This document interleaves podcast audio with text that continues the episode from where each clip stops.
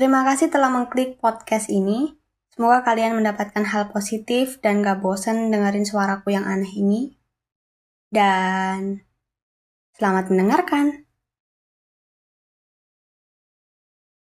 Kamu berhak bahagia. Di sini ada yang pernah ngerasa hidupnya gak bahagia? Aku ngerti sih. Rasanya ketika kita gak ngerasa bahagia. Pasti rasanya sesek dan kayak malas ngelakuin apa pun gitu kayak malas juga memulai hari. Karena buat apa? Mungkin kita gak bahagia. Mungkin kamu ada di fase ini ya. Fase di mana kamu nangis dan overthinking terus menerus. Tapi pernah gak kamu berpikir, kamu itu istimewa loh Iya istimewa. Karena nggak ada yang bisa gantiin kamu. Kamu adalah kamu. Bahkan sekalipun kamu memiliki kembaran, itu nggak akan sama persis. Pasti ada bedanya. Kamu itu seperti berlian yang mahal. Berharga banget. Saking berharganya nih, nggak akan ada yang bisa jiplak kamu gak akan bisa kawin kamu. Dan juga hidup itu perlu yang namanya bahagia. Semua hal gak perlu terlalu diseriusin, gak melulu harus bisa segalanya. Jadilah apa adanya dirimu, jadilah seseorang yang menciptakan trenmu sendiri. Memiliki standar sendiri yang gak harus sama dengan orang lain. Sesimpel kamu ngelakuin apa yang membuat kamu nyaman. Kalau memang yang membuat kamu nyaman itu beda dengan orang lain, ya it's okay. Semua orang memiliki keunikan masing-masing.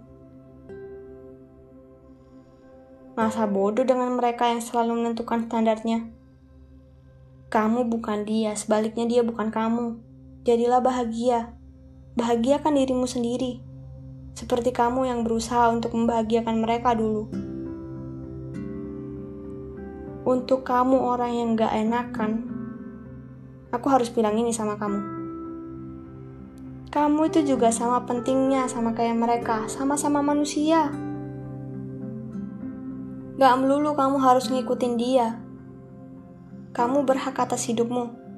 Kamu yang pegang setir atas hidupmu, bukan dia. Dia itu orang lain yang membuat kamu merasa kamu adalah bawahannya, padahal enggak.